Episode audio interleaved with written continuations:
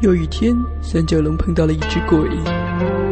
三角龙说：“鬼说，别跑，我就是想找个人吓唬一下儿。可是每次我一报名，大家就都笑场啦。能不能满足一下我吓人的心愿呐？”三角龙问：“嗯，那你叫什么呀？”鬼说：“我叫三角鬼。”于是三角龙就笑场了。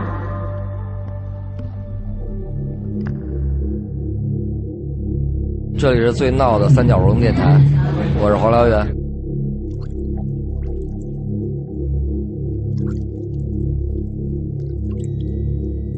啊。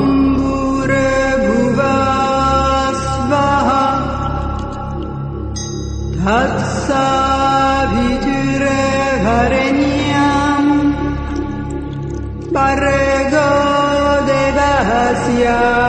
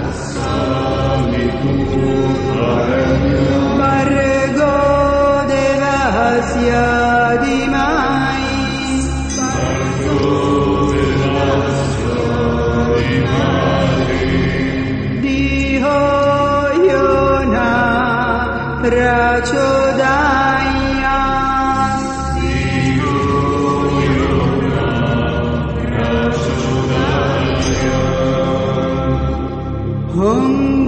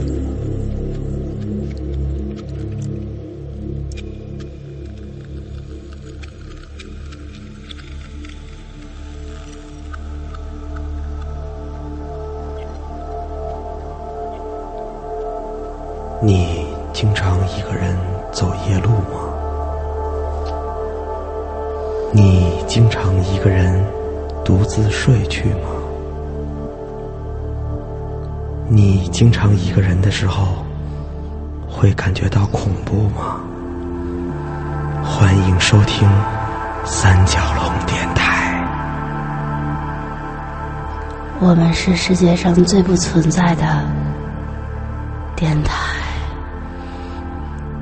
你之前听到的四十多期节目，他们根本不存在，也没有王璐、包子、兔子这三个人，只有一个叫王海涛的。他真实存在。太捣乱了！今天我们这一期的主题是嗯，各种恐怖的事件，对，特意我们请来了特别恐怖的人，对。王海涛老师，欢迎王海涛老师。哎，大家好，我是王海涛。啊。对，来来来，大家介绍王海涛。嗯，王海涛是干嘛的？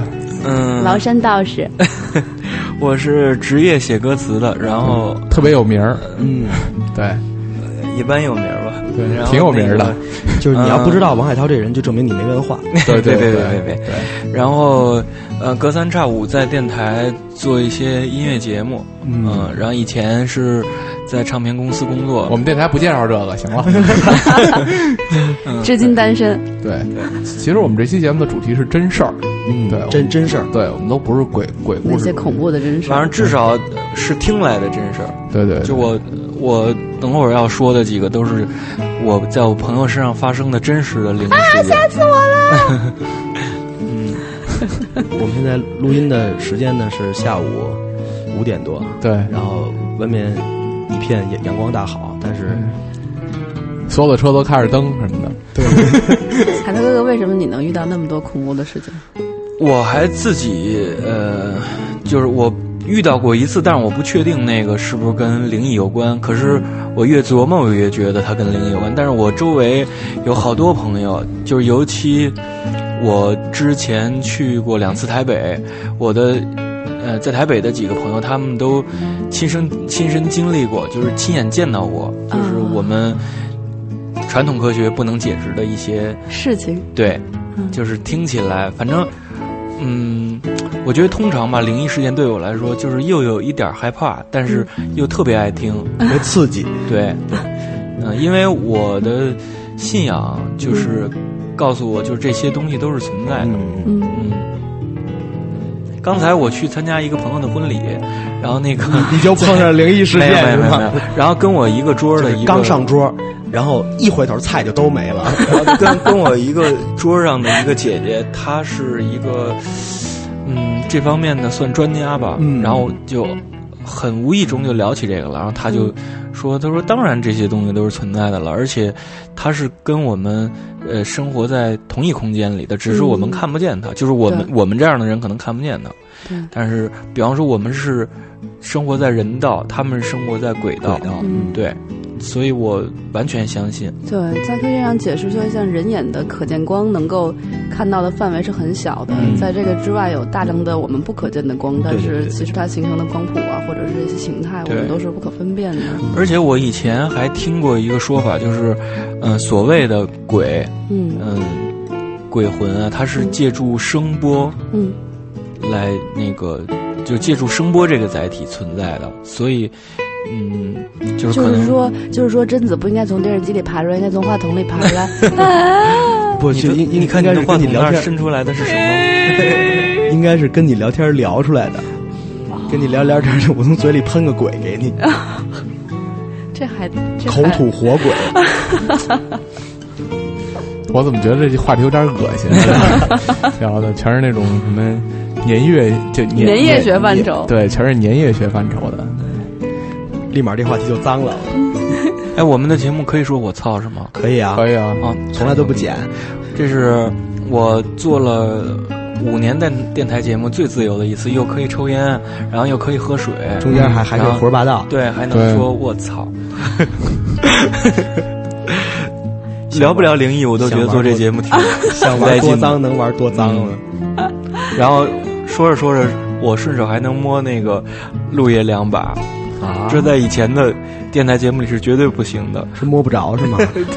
不是，其实我摸陆爷的时候，我他觉得我我在摸他，其实我手是空的，觉得哦，这个冷吗？挺冷的。其实我就坐在这儿。你们先聊，我先走了。其实生活中有好多我们真的没法解释的事儿，比如说啊，嗯。我问十个人，十个人都会碰见同样的状况，嗯。就是说，如当然你是住住住的楼楼房的人，嗯。住平房的人不一定，住楼房的人都会听到楼上会有小孩玩小小球，哎，对对对对对，或者乒乒乓球的那个掉地下的声，对对对，或者是小弹球那那种，嗯。就是那种踏踏踏踏踏，嗯。或者踏踏。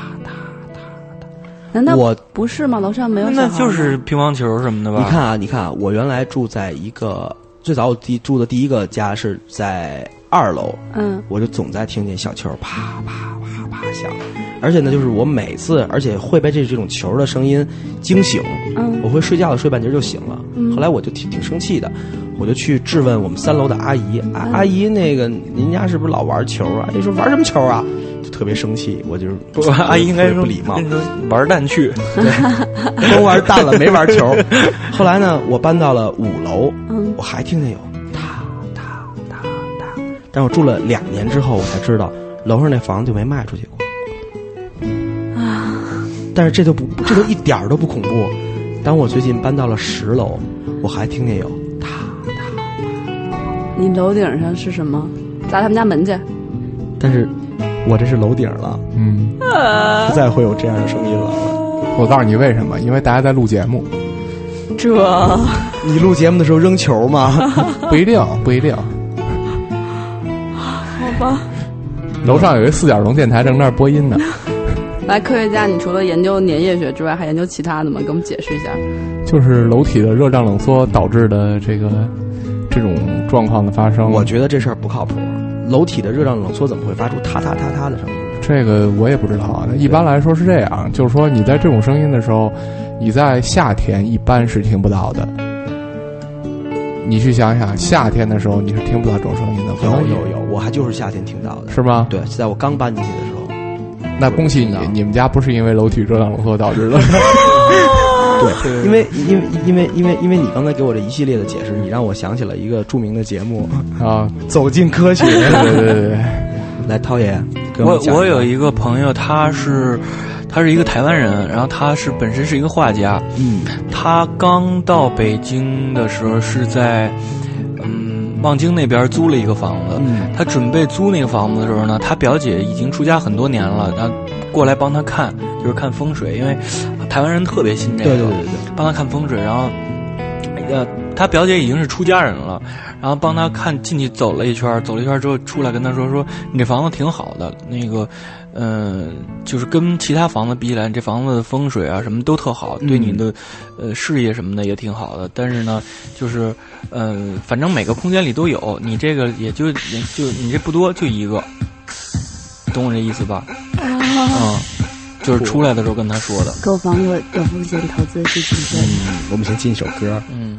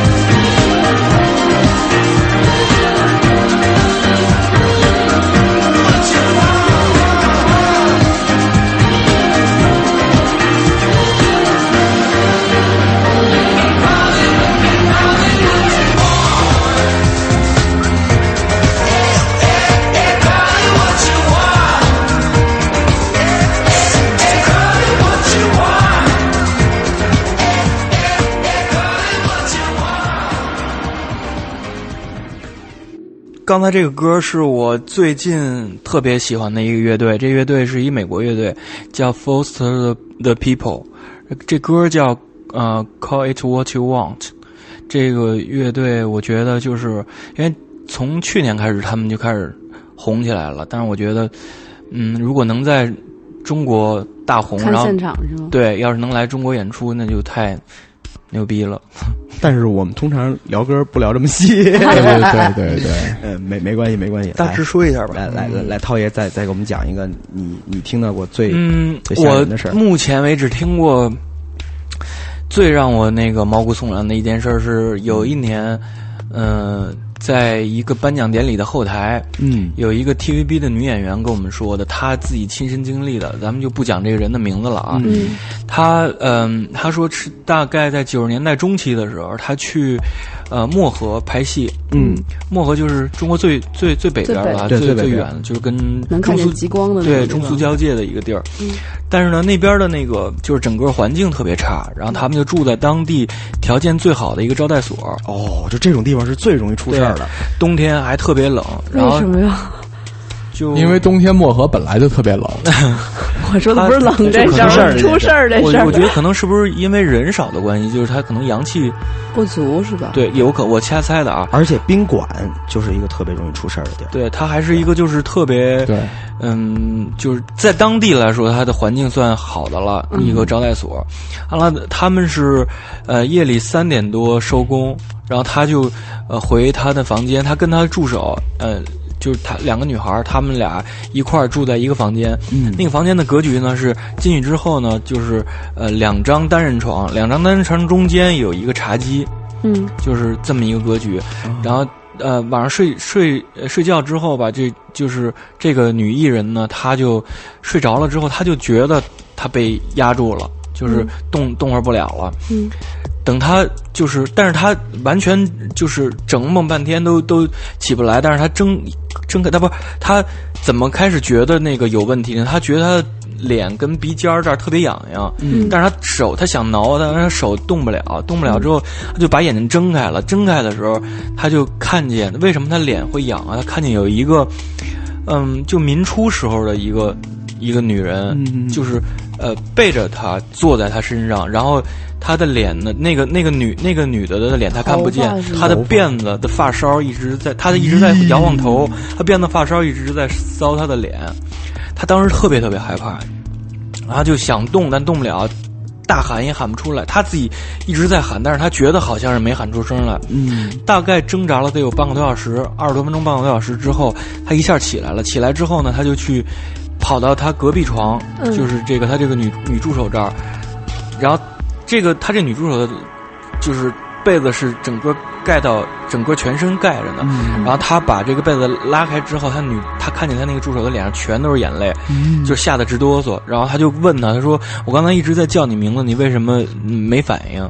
然后他那女助女助手就跟他说了一句话，说：“因为我实在不敢过去，他用辫子稍微搔你脸之前，先搔的我。”嗯，这是我目前为止听过最让我觉得最害怕的一个。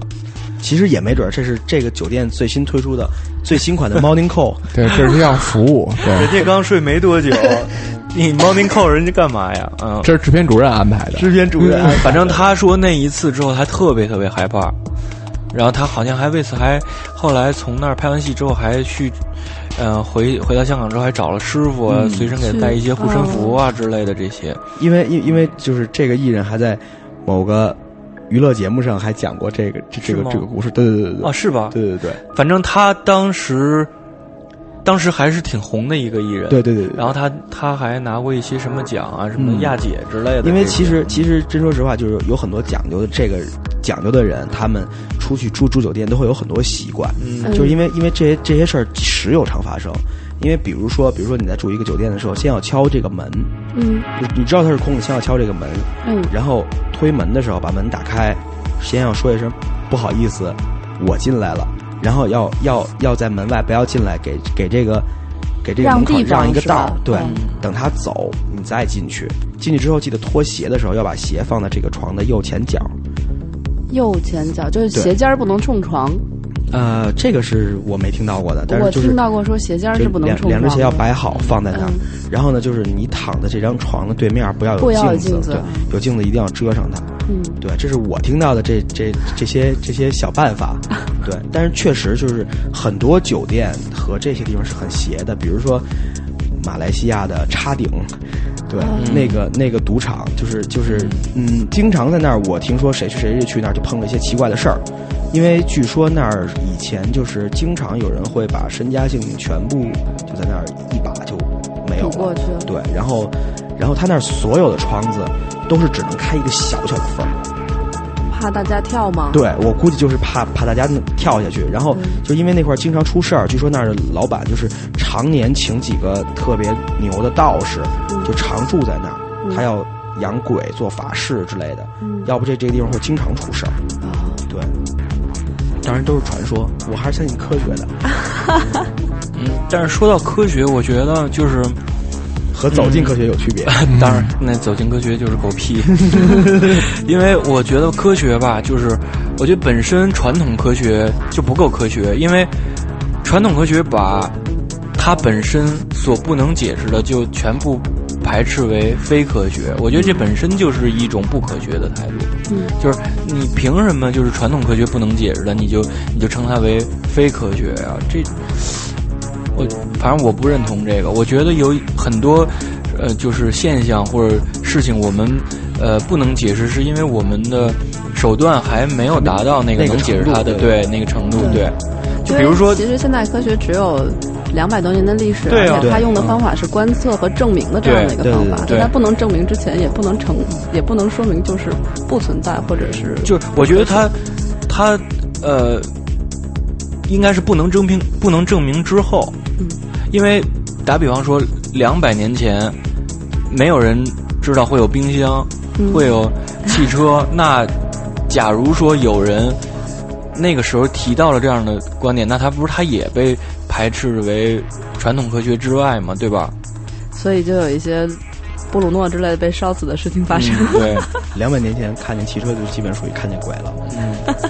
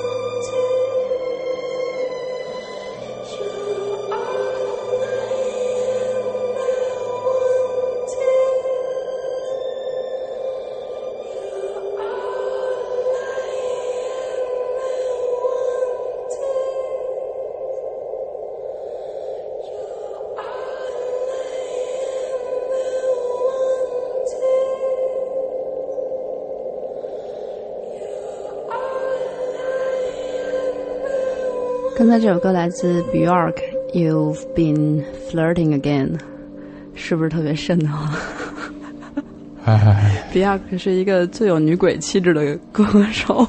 对他就是我当我当时在看那个那个就是 MTV 有一个明星的家的那那个节目里面，就是拍到有一集到 Bjork 的家里面，他家就是鬼宅。我跟我告诉你，就是他家里连连每一个灯都变都是那种很奇怪的款式，特别奇怪，整个家里面。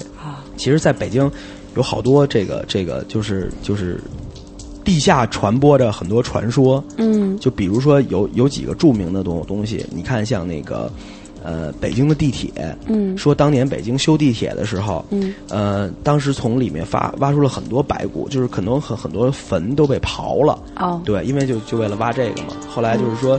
这个地铁就经常无无故出状况，比如说车经常停啊，或者怎么怎么样啊，经常会出各各种各样的事儿，特别奇怪。嗯。然后呢，好像就是定了一个规定，就是说，呃，当地铁停班的时候，它驶到末班站的时候，这个车嗯要、要空驶一个来回，哦，它要把那些灵魂整个接回去。这样对，这是一个说法啊，嗯但是也有的人说这是一个习惯性的检检测。不过我还真是赶上过地铁在两个站中间的时候停，然后突然地铁停在了隧道里，然后这时候车上还所有灯都熄了，然后就是车上的所有人就开始焦躁，那对，你也能碰见鬼，色鬼。好吧，兔子遇不见，兔子遇不见。你还能吃点什么那个就是特别补的那个补补补皮肤的猪手什么的。好吧，反正我我前一阵儿听见一个说那个有一个村子，嗯。完了那个有一个有一哥们儿，呃，二三十岁，完了他突然有一天发现吧，他只要是他的嘴碰到他自己的任意随便一个地一块皮肤，那块皮肤就出血，任意一块皮肤都这样，就是寻遍了所有的那个大中小的医院，全都没解释，就是解对解解释不了，就是怎么说怎么回事。后来家里人，这是我在一电视节目上看的啊，嗯家里人带他去来北京了，嗯来北京做了一次彻底的检查，最后告诉他。你是牙龈出血，这就是走进科学科学节目典型的那个就是著名的缺逼节目。其实还有还有像一些那个，呃，北京有一个特别著名的啊，嗯有一个地方就是鬼宅，基本就是大家都知道朝内八十一号。对，有一段时间我还老路过那儿呢。对对对对对对。为什么它是著名鬼宅？因为因为这这个传说最开始是这样的，因为这个宅子最最早的时候是德国人建的，当时他建要做建两两座教堂，一座教堂在王府井，一座教堂在这儿。嗯当时呢，王府井教堂就建完了，建好了之后只剩下这块没建完，但是德国人当时全部撤出了北京。这个教堂就没建完，就荒废在这儿，是它是一个半半成品烂尾楼。嗯然后从此之后呢，就是这里边传说就特别多，比如说最有名的一个传说就是说里边有一个地下通道，这个通道一直连着团结湖。嗯对，然后呢，另外是当年当年拍《永不瞑目》的时候，嗯当时男主人公的家就是设置在在在这里边。你们应该大家都看过那个片子，然后就是里边有一个木结构的房子，如何如何。但是当年在拍这个片子的时候，出了比较灵异的事件，有两个场务，这两个人就没了，就凭空就没了。然后这这是真的吗？据说这是真事儿，就是我听了无数个版本，都是在这在在讲这个。然后就拍的时候特别不顺利，但是他们的计划原本是拍摄周期的一半时间就可以完成的，但是每天就无故断电。嗯然后比如说打打打这个灯，突然就闪两下，嗯对，这这一条就全白拍了。这样的事儿时常在发生。但是我听过的就是这朝朝外嗯八十一号说的是说这是一个当年国民党军官的一个府邸，嗯然后他在四九年呃跑逃到台湾的时候，就把他的一个姨太太留在那儿了。哦，然后他姨太太就死在里头了，就这上吊还是什么，就自杀死在里头了。就从此以后就这儿就接连不断的。但是不过，也就因为我有一段时间常路过那儿，打车常路过那儿，因为它就在这个马路边儿上街边儿上，对对对你就能看见的。不过我觉得它，呃，最让我能相信它是有可能是个鬼宅，是因为它的外墙，嗯，外面全都是爬山虎，对对对，阴气那个特别重。对，爬山虎这个东西就是是属阴的，说，嗯反正我听好多，包括有一些师傅也说，说爬山虎属阴，然后是招鬼的。对对对，嗯，是招鬼还是被鬼招啊？不是是招鬼。嗯，就是不是我听是有这么那说那。如果我们家外墙上都爬满爬山虎呢？你你不会，因为你住你这么一块料，你你就你 鬼怕你。对，好吧，你你是一本活体金刚经。对对对。鬼见愁金刚经。但但是自从我的好朋友叶叶谦搬回他的祖宅，他的祖宅就是那个鬼宅隔壁楼。哦，啊，自从他搬回去以后，我我经常会从那个楼那儿过。嗯，后来他为了消除自己的恐惧，他就、他就终于他就他就时常去白天晚上去那儿。后来有一天他在微博上做了鬼宅大揭秘，嗯，他就进去了。进去以后呢，用手机一直在拍每一个段落，嗯也在找寻那个所谓能通到团结湖的地下通道。嗯，他最后就找了只有一个地下室，然后里边就是乱七八糟一大堆东西，什么都没有。哦，他进到那个楼里头了吗？是吗？对对对对对，但是那个楼现在还是还属于北京市教会的。那里头什么样啊？里边就是就是很老的那种，就是就是很老式的房子，但是呃乱吗？破什么的吗？空的，什么都没有。什么都没有。因为那是个危房，现在对，哦那是一危房，什么都没有。属于那种北京市政府想修也没钱修，嗯，想拆又是历史建筑的这么一个东西，所以你现在看起来，反正像这种吧，像这种鬼宅，因为它已经被冠冠以是鬼宅的这么一个，嗯在这么一名号了，你就觉得你你可能人为的那种想象，就给它加入了好多那种鬼魅，对对对然后对。就是你就觉得可能还。你也许连见都没见过，但是你听起来你就觉得会会有点瘆得慌，对对而且说不定当初俩厂工就是就是想不想干了，不想干跑了。对。对对对，嗯，不过我还听过一个，就是那个在丰联广场那儿有一个牌楼，是炎帝永坐还是什么玩意儿？啊那牌楼，东岳庙外面，对对对对，东岳庙东东岳庙的正对斜对面那个，嗯。就是呃老老北京人都知道，像我姥姥他们都知道，就是嗯，之呃在之前那儿其实有好多好多牌楼，哦只有、呃后来都被拆了，只有那一个牌楼留下来了。为什么那个牌楼留下来了？老北京人说那个牌楼的正下方就是通往地府的入口，我所以不能拆的。我靠，那就是说我把它拆了之后，地府就打开了是吗？那就有可能吧，就是就开始卖票了。那个牌楼是镇那个那个那个口的，就是反正老北京人都这么说过。反正东岳庙好像也挺神的。对，因为有有好多讲究，比如说当年盖那个隆福寺大厦的时候，他们从那个隆福寺大厦底下挖出了两只石龟，然后就把这石龟放别的地儿了。后来但但是很多很多就是有有讲东讲究的人说，这两个石龟是当年刘伯温埋的，啊，这是为了镇那儿的。后来自从把那个一刨出来之后，直接就就着大火火了嗯。对，然后从此之后那一蹶不振那个地方一蹶不振。对对对，这个嗯，大火到一蹶不振这些事儿都是真。还有什么龙骨啊，这那的什么的，对是吧？就是说别的什么别的地儿我忘了是哪儿了。反正这些东西你信不信？我们先进首歌。嗯，进来我我我给你们讲点真事儿。我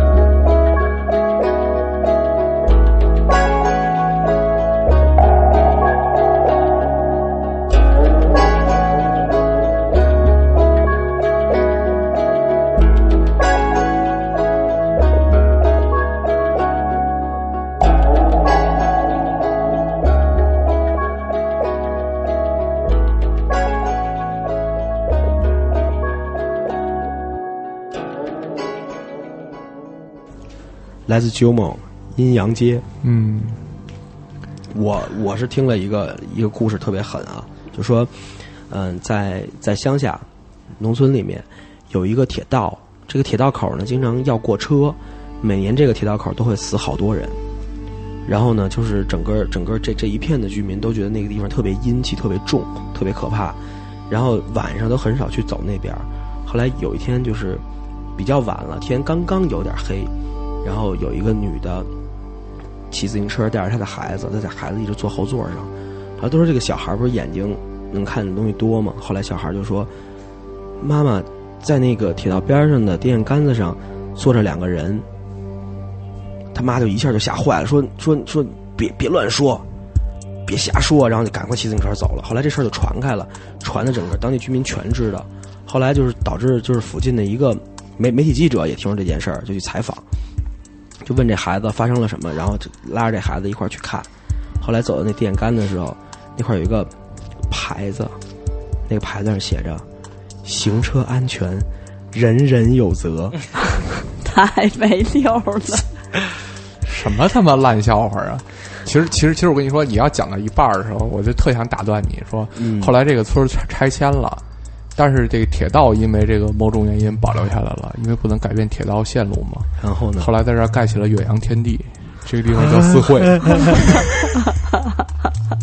都够没溜儿的。更烂。我你们俩都是走进科学来的。对对对对对，对，都是 CCAV 的。不过我我在那个有一年我在香港，嗯那个我遇到过一个问一个事儿，但是我现在不确定那个是不是跟这个有关的，但是我当时觉得特别害怕。嗯，那个呃是有一年我去那儿出差，然后呢我就让我香港同事在那儿给我订一个酒店，嗯，他就在他是在网上帮我订的，订了之后我就去了，去了之后进到那个酒店的时候，check in 的时候，我就想换。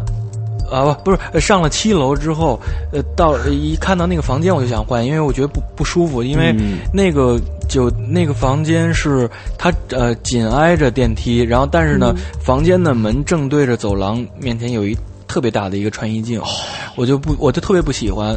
可是当时因为香港的酒店都是你很难订。对，嗯然后他也没没法换，然后我想换酒店也不可能，因为他是在网上订的话，他不会退你钱，对对对，所以我只能硬着头皮住。其实也就在那儿待一礼拜，前六天都没什么问题。嗯然后呃，第二天要走了的前一天晚上，我香港的几个朋友带我去玩儿去，在兰兰桂坊那边儿，然后喝酒去了，喝到两点多，我就提前先回来。回来之后，我就觉得有点饿。我住的那个酒店的，呃，马路正对面有一个热炒店，它是二十四小时的，我就跟那儿买了呃一大包吃的，就是快餐盒装的那些，我就拎着那个，因为在那儿已经住了一个礼拜了，我跟门童都认识了。嗯然后那门童还特意问了我一句，说：“你这在哪儿买的？”我说：“在对面那二十四小时那个店买的。”他说：“哦，这些都记得特清楚。”然后我进到房间，然后我就把那一大包吃的，呃，进了房间之后，我先把门锁上了，不是有那个铁链儿的那个挂的吗？嗯这些我记得都特清楚。挂上之后，我把这个一包吃的就直接放到那个那个呃写字台，嗯就直接放到那上头了。这些动作我都记得特别清楚，然后我就进去洗澡去了。洗完澡我就躺在床上看书，过了大概有个将近一个小时吧，觉得饿了，我就想起来吃那一包东西，但我怎么找都找不着了，我怎么找都找找不着。我当时没觉得有什么问题，后来我越想越觉得有点毛，因为我就回想这一之前的一系列动作，动作，就不可能是有我忘到哪儿，或者有人进来把这拿走走，这是绝对不可能的。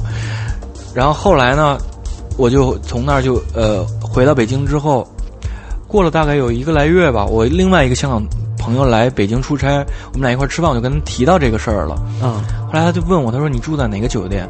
我说哪个哪个哪个酒店，在佐敦附近。他说那个酒店的原名不是这个吧？我说那我就不知道了。后来他当时就用手机用 Google 查，果然他他原名不是这个名字，是另外一个名字，但是是同一家酒店。啊，他就说，全香港的人都知道这个酒店是脏酒店，哦为什么你还住呢？他说，你要你要是一开始就跟我说这个酒店的话，我就肯定绝对我就绝对相信这个事儿是有可能是你想的那方面的。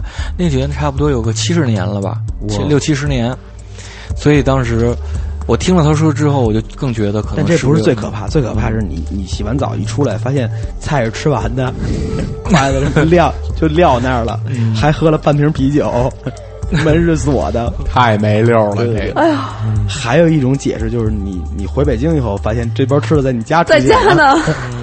反正那次是我唯一的我自己经历过的，让我觉得跟这个有点沾边的事儿。剩下的我都是听我周围朋友的。我还有一个朋友是 MTV 频道的一个朋友，他们不是经常去那每年有超级盛典吗？对，呃，零七年还是零八年吧，他们那一届是在上海办。嗯，他们住在上海非常有名的一个老酒店，然后他是呃。入住的时候，check in 之后，那个行李员帮他搬行李，搬到他的房间，然后他在行李员后头走，那是下午的时候，行李员把行李放到那个行李台上之后就走了，走了之后，但是那个行李呢，他是放的有点当不当正不正的，然后他用手去推这个行李往里推的时候，然后他的他手推行李，然后。眼睛看的是前面，他那个前面呢，就是有一个过道他从过道往前看的时候，能看见他的床。然后他一边推这个行李，他就无意识的往前看的时候，他就看见有一个侧脸站在他大概有个。五六米，在床床边上站着一个侧脸的人。这个人他后来跟我形容，他大概持续了得有二三十秒吧。侧脸看，他是一个三十年代上海巡捕的样子啊，持续了将近三十秒钟。当时他特别害怕，但是他说他也解释不了为什么他没换房间。然后这是他第第一天看到的，然后他。第二天还是第三天晚上洗完澡，在穿就在那个浴室镜子里面看同一个人，也是持续了二十多秒。天哪！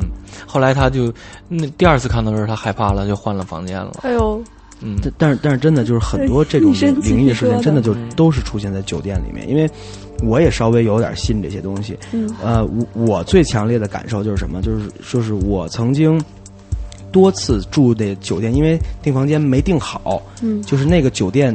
就是那一间房是没有窗子的，哦，它属于是房中房，等于说你你你就就没有窗子，嗯，因为就就是你也你也没看过，有的时候就图便宜你就住了，嗯，住了以后我就就发现住进去以后，你你睡完一宿的第二天你准保特别难受，而且反应特别大，就像那种发了烧一样，但是你体温又不高，嗯，你浑身疼，然后就是就是觉得就很奇怪，然后特别是那那次在广州。连住了两晚以后，我觉得不行，要不要换一下？后来我换了一个另外的一个，就换了一间房间，然后搬进去睡了一觉，第二天马上就好，任何那些不适的反应都没有了。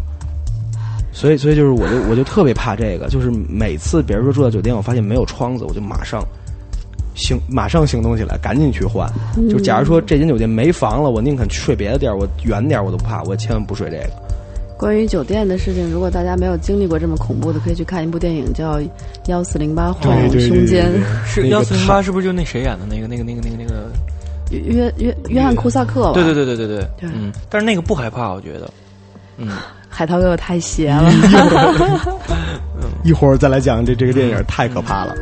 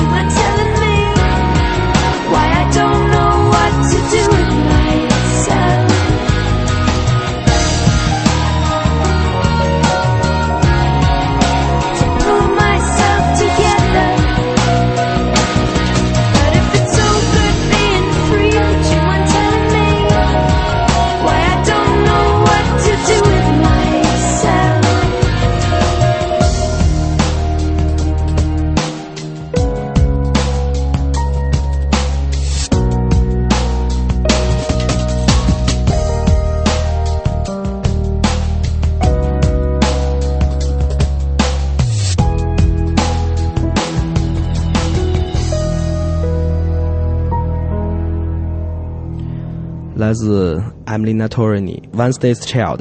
这个幺四零八幻影凶间这个电影吧，嗯里面有两个最可怕的桥段，它是写一个作家，也是酒店里发生的对对，一个作家他就喜欢看探各种鬼宅，然后写书，然后终于有一天他进了专一个门写这鬼宅探秘。对，有人寄给他一张宣传单，说这个很可怕，你一定要去看一看。他不信，然后无论人怎么劝他，他非得要住进去。住进去之后，门就锁就坏了，就出不去了。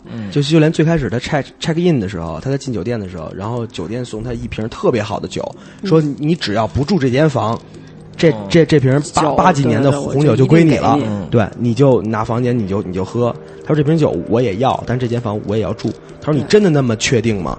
他说我特别确定，他就真住进去了。然住后进去之后，就开始发生各种灵异事件，比如说他这个床头的音乐在不停的突然一下惊醒的响，放了一首卡朋特，对，然后他屋子里头能看到各种人走来走去，然后最恐怖的是他站在了窗前想求助，这时候他已经想走了，就是我无论如何我都要逃出去，从这儿离开。他终于信了，信他向大街上去喊，没有任何声音能够传下去。对，然后这时候他一抬眼看到对面的楼，对面楼上有一个人，就是也是小小的灯光能够看到有一个人影，他就赶紧向这个人招手，嗯向他示意说：“我被困住了，你来救我，注意我。”然后这时候那个人好像终于看见他了，然后就也站到了窗边看着他。这时候他发现他做的每个动作，那个人也做同样的。一模一样。嗯，然后他拿着灯去照了一下，终于看清楚了这个人的脸。就是他在自己拿着灯往自己这边晃一下的时候，嗯看到了对面那个人也是做同样的动作，照着自己脸。他看到的是他自己嗯在街对面的楼上那个窗子里。嗯，然后这个桥段是特别可怕，当时我看就快疯了。然后还有一个桥段就是大哥受不了了，大哥就就是我我要从窗子也要从窗子爬出去，对因为十四楼嘛。对，当他爬出窗子以后，他当时是做了前一个动作，说他量先丈量了一下房间。就是我量一下从窗子到门大概有多少距离，这就意味着我要爬两倍的距离就能到隔壁那间窗子，然后他就鼓起勇气来，比如说可能量着一共就是十八步，嗯，爬爬爬爬爬，这时候爬，终于在墙外面贴着墙爬到这第十八步的时候，向外一看，这时候镜头一拉开，两边整个这个楼这一层，就没有窗户。除了他这个窗户，没有任何窗户，对，全都是这样特别可别是当时我看的时候，我怎么没觉得害怕？你这么说，我觉得挺害怕的。嗯。你再看一遍吧。最有意思的是，前两天我和陆爷在一个朋友家，在迪迪家，就是他他这个房子，我们上来，然后那时候已经凌晨三四点的时候了。他已经介绍完了他这房子本身有多诡异，然后我们也听完所有这些故事。这时候到了阳台上，然后这时候我们这房间开着灯，然后往对面一看，对面窗子里我看到了我自己。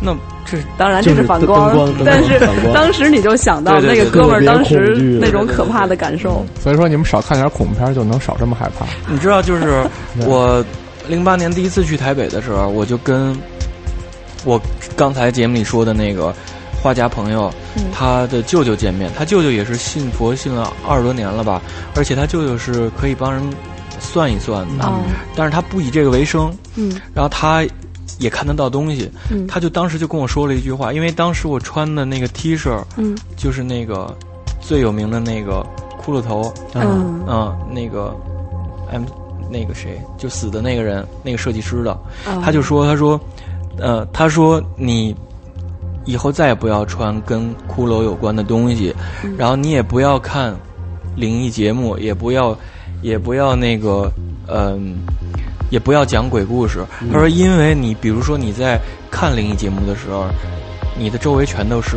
因为这是跟他的信息有关的，然后，你穿的这个上面是这样的东西的时候，也会招这样的，对，然后就自此以后，我就再也没穿过，你看王璐那骷髅多立体，嗯，还是不灵不灵的，这还是不灵不灵的，特别招，我跟你说，还有什么所以 Guns N' Roses 啊都不能穿了。对，。所以就是，但是恐怖片我没戒，嗯。就是因为戒不了，因为呃觉得太好看了。我看过最可怕的一个是泰国的一个，叫叫《鬼影》，那个是我看过最害怕的一个嗯。恐怖片儿。嗯。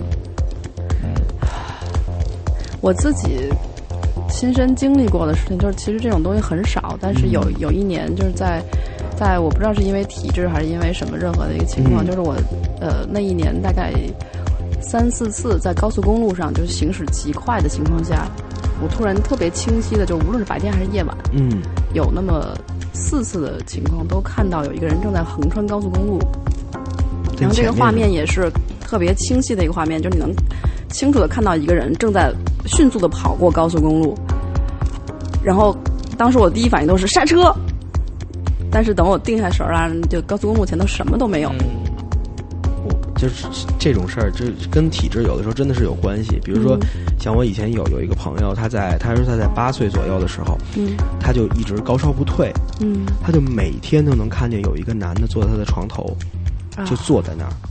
然后呢，就就是，然后然后他的这个高烧大概持续了一两周，嗯就是吃什么药、打什么针、吊瓶一律不管用，嗯就是高烧退不了。嗯然后他们那个地方比本本身就比如在比在一个比较偏僻的一个地方，后来呢，他就只好最后就他奶奶给他请了一个道士来，嗯在家里边就是耍了一天，第二天烧就退了。啊就所有的问题全部都都解决了。但是平常我还是不信这个东西。然后这这会儿正好包子用那种特别邪恶的眼神看着我啊他是一个极其不信这些事儿的人，对啊，他经常带着我们什么夜探十三陵啊，夜探十三陵都是小事儿。对对什么对，就北京西边啊，有个有有个地方叫黑石头，黑石头在这个就是石景山、嗯高井这个再往北一点儿，嗯黑石头山里呢有个庙叫双泉寺。啊嗯这个庙呢，因为现在因为这个年久失修年久失修。现在这个庙呢，应该留的是这个宣统时期的。这个有一有一桶碑是宣统时期的，还有一桶碑是明朝的，嗯上面已经没有字儿了。嗯然后有四间破房，正殿已经塌了。然后我曾经带人夜探过这个庙，啊！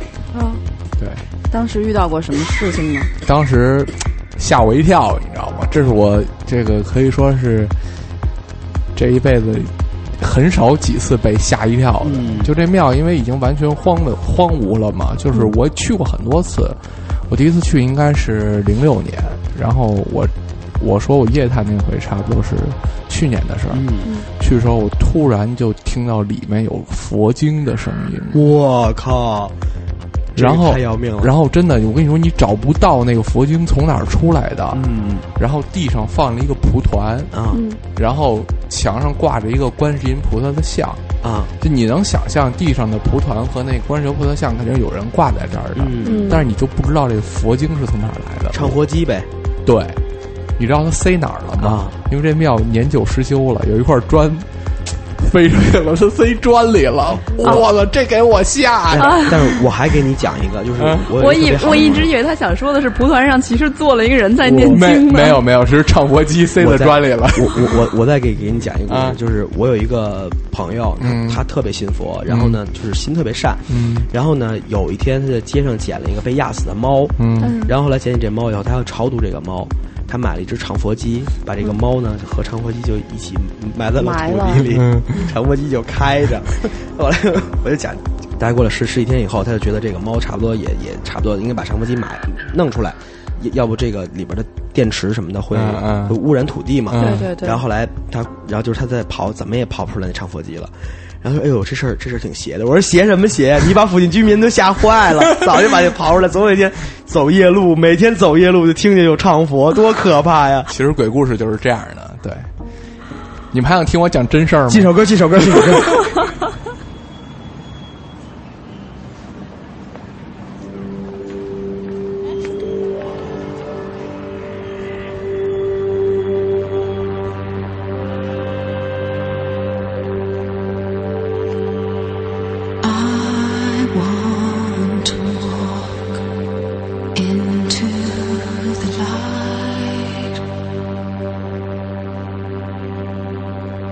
Day has turned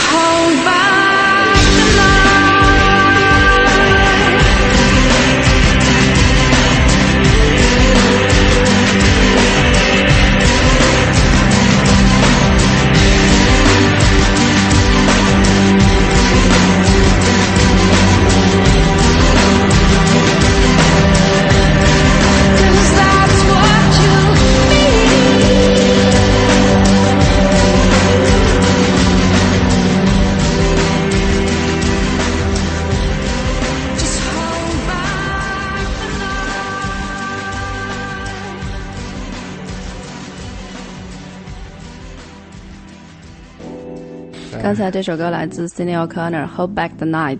其实很多这个恐怖的这个故事都不是鬼故事。我听到一个特别恐怖的，就是，呃，一一个传说啊，就是说，有一个女孩儿，她她想打耳洞，后来呢，她找，因为她岁数太小了，她就是去那个去那个可以打耳洞的地方，说你你够十八岁吗？女孩说我我不够，我差一岁。你没到十八岁的话，说我没没法给你打耳洞。后来她她只好就是自己拿根针自己给自己扎，后来给自己扎完了以后，可能是因为消毒不太好。她她就总觉得说，就两边老痒痒，后来老觉得特特特别不不舒服。后来有一天摸摸摸摸，就在那揉揉这个，后来就是把耳朵，他发现有一个很短的一个白色的小线头，哎，慢慢慢慢慢慢的抻，后来等他整个在耳就抻朵上。对，在在那个耳耳洞上哦。有一小小白的一个小线头，嗯后来越抻越长，越抻越长，最后他整个把这个线头全部拉出来的时候，他也瞎了，他把自己的视觉神经给扯断了。这是一个特别冷的故事。哎呀，但这个这个故事完完全违背科学。对 耳朵上是不会有视觉神经 的，对。但但但是这个故这个故事我，我我在听的时候，我完全都快疯掉了，就是崩溃。明知道这个故事不靠谱，但是就是嗯太恐怖了。对对对，好多东西都禁不住想。我觉得这个事儿就是这样，就是说其实。嗯那个，你可以特别害怕这些东西。我觉得这些东西特别有意思，比如说城市传说这些东西，嗯。就比如故宫的传说、对地铁的传说，对。比如说三三幺路公共汽车失踪的传说，嗯。对。这些传说，比如说三三幺路公公共汽车失失踪传说，一看就是假的，嗯。因为我从小在那边上长大，他们描述三三幺的线路都是不对的。对，就是就特别不靠谱，你知道吗？就包括八十一号那个传说，嗯叶谦儿也从小在边上长大，对，对，所以他就说这，但但他是这些之前他是传说信的，你不能否认这些传说是非常珍贵的城市文化。没错，咱们就比如说一个最简单的例子，高粱赶水，嗯北京最有名的一个传说，高粱呃西直门外的高粱河，嗯就是以前刘伯温进进进这个城的时候是没有水的，嗯，然后有一个呃小小将军叫高亮，然后拿着一杆枪去这个追把水偷走龙王和龙婆，然后他拿把枪把这个水车捅漏以后，刘伯温叮嘱他，他说你千万不能回头看。结果就让他一直往回跑，然后他就真的一直往回跑，跑到了西直门城墙外边的时候，往回头一看，结果这个大洪水就把自己淹死了。也就是说，这个人就是在这个中国的历史上，在北京的历史上，就说是这个人拯救了北京城，让北京城有了活力，有了水源。你在西直门外，现在高粱桥外边还有一个高粱庙，不过这个庙已经被拆掉了。但是你看，这个传说就成为了这个城市的一个永远的一个文化的印记。所以我觉得这些东西是很珍贵的嗯在北京三十年头一次听这传说，啊。我太没文化了。你可能不太喜欢曲艺，你知道吗？就是就是我跟王璐放过那个，就是高尚的没有你的节目里面放的关学增老师高尚的没有你的节目，关学增老师的琴书里面就有一段叫高粱高粱赶水，对对对，来兔子做个总结吧。嗯，其实我自己是一个曾经特别害怕所有这些东西的人，嗯然后，但是当你真的有了一些，无论是靠信仰还是靠你自己对自己的一些认识，就是每个人可能自己成长轨迹会不一样，但是你真的内心很宁静的时候，你就能看很多东西不再是以前的这种视角。嗯其实，呃，能够没有恐惧、没有危险和敌意的活着，是非常大的福报。那我希望我们都能通过各种各样的方法，比如说不做坏的事情，嗯包括以善的心去爱世界、爱他人，能够最后达成一种很平和的活着的这样的一种状态，因为那个真的是很幸福的。对于一个有神论者来说，就是他可能有更强烈的敬畏心。嗯你有你对呃世间众生都有敬畏感，嗯这样会嗯时刻提醒你呃不做伤害众生的事儿。对。有敬畏之心，有爱人之心，我们会在这个世界里活得更舒服。对，其实我给大家的一些建议就是，有一些胆子比较小的朋友，他可能每天生活在恐惧里，特别是我最近的生活中遇到了几个这样的朋友，比如说像自己住啊、自己走夜路啊，都特别害怕。但其实，呃，有有几件事儿你们做好了，我估计就会好很多。比如第一件事儿就是少做坏事儿。不不，第一件事是开车的时候开大灯，对对对对对。兔子开车这几年里就没开过大大灯，直到我有一天告诉你，兔子这个大灯这么开，哦，这根大灯，我还以为是远光灯呢。对对，第一个是开车开大灯，然后第二件事就就是尽量别自己一人睡。对我倒想不自己一人睡呢。好，这个节目的主旨就是，呃，如果你觉得海涛哥哥很有趣的话，去嗯，关注他吧。海涛哥正在求基友呢。反正我就是这期节目做完之后，我就更坚定，就是你嗯、时刻做一个不，呃，尽量做一个不伤害别人的人。然后你嗯，只要能减少对别人的伤害，呃，你就会，呃，即便有鬼神存在，你也不会那么恐有更更多恐惧心。对，嗯，如果你学摸上了海涛哥哥，你垂涎于他的美色，请我的微博是 王海涛一九七六四二九。新浪微博哟。我们节目一般不聊这个。如果你想持续关注三角龙电台，请登录三 w 点三角龙点 FM，或者关注我们的微博艾特三角龙电台。对。好吧，今天就这么着，拜拜。拜拜。拜拜。